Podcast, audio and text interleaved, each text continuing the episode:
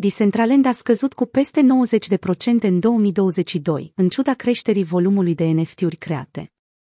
Decentraland Mana, criptomoneda fondată în 2020 de Ariel Meilici și Esteban Ordano, a eșuat în 2022, deoarece nu a reușit să profite de unele dintre schimbările favorabile care au avut loc în ecosistemul său. Decentraland nu reușește să valorifice progresul de anul trecut.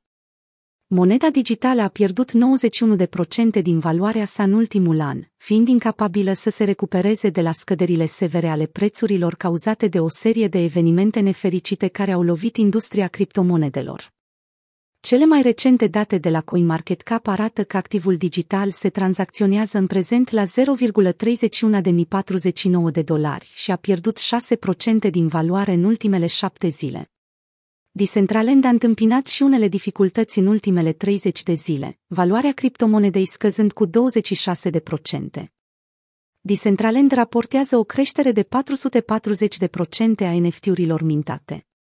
Conform performanțelor sale remarcabile în acest domeniu, platforma de gaming bazată pe metavers pare să fi concentrat cea mai mare parte a eforturilor sale în domeniul NFT-urilor în 2022.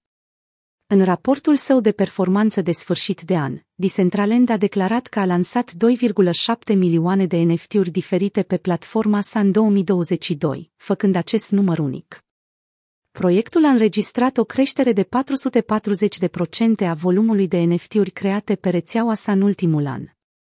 Decentraland a anunțat de asemenea că va încheia 2022 cu un număr unic de utilizatori activi de 1 milion, după ce a înregistrat o creștere de 13% în acea zonă specifică în ultimele 12 luni.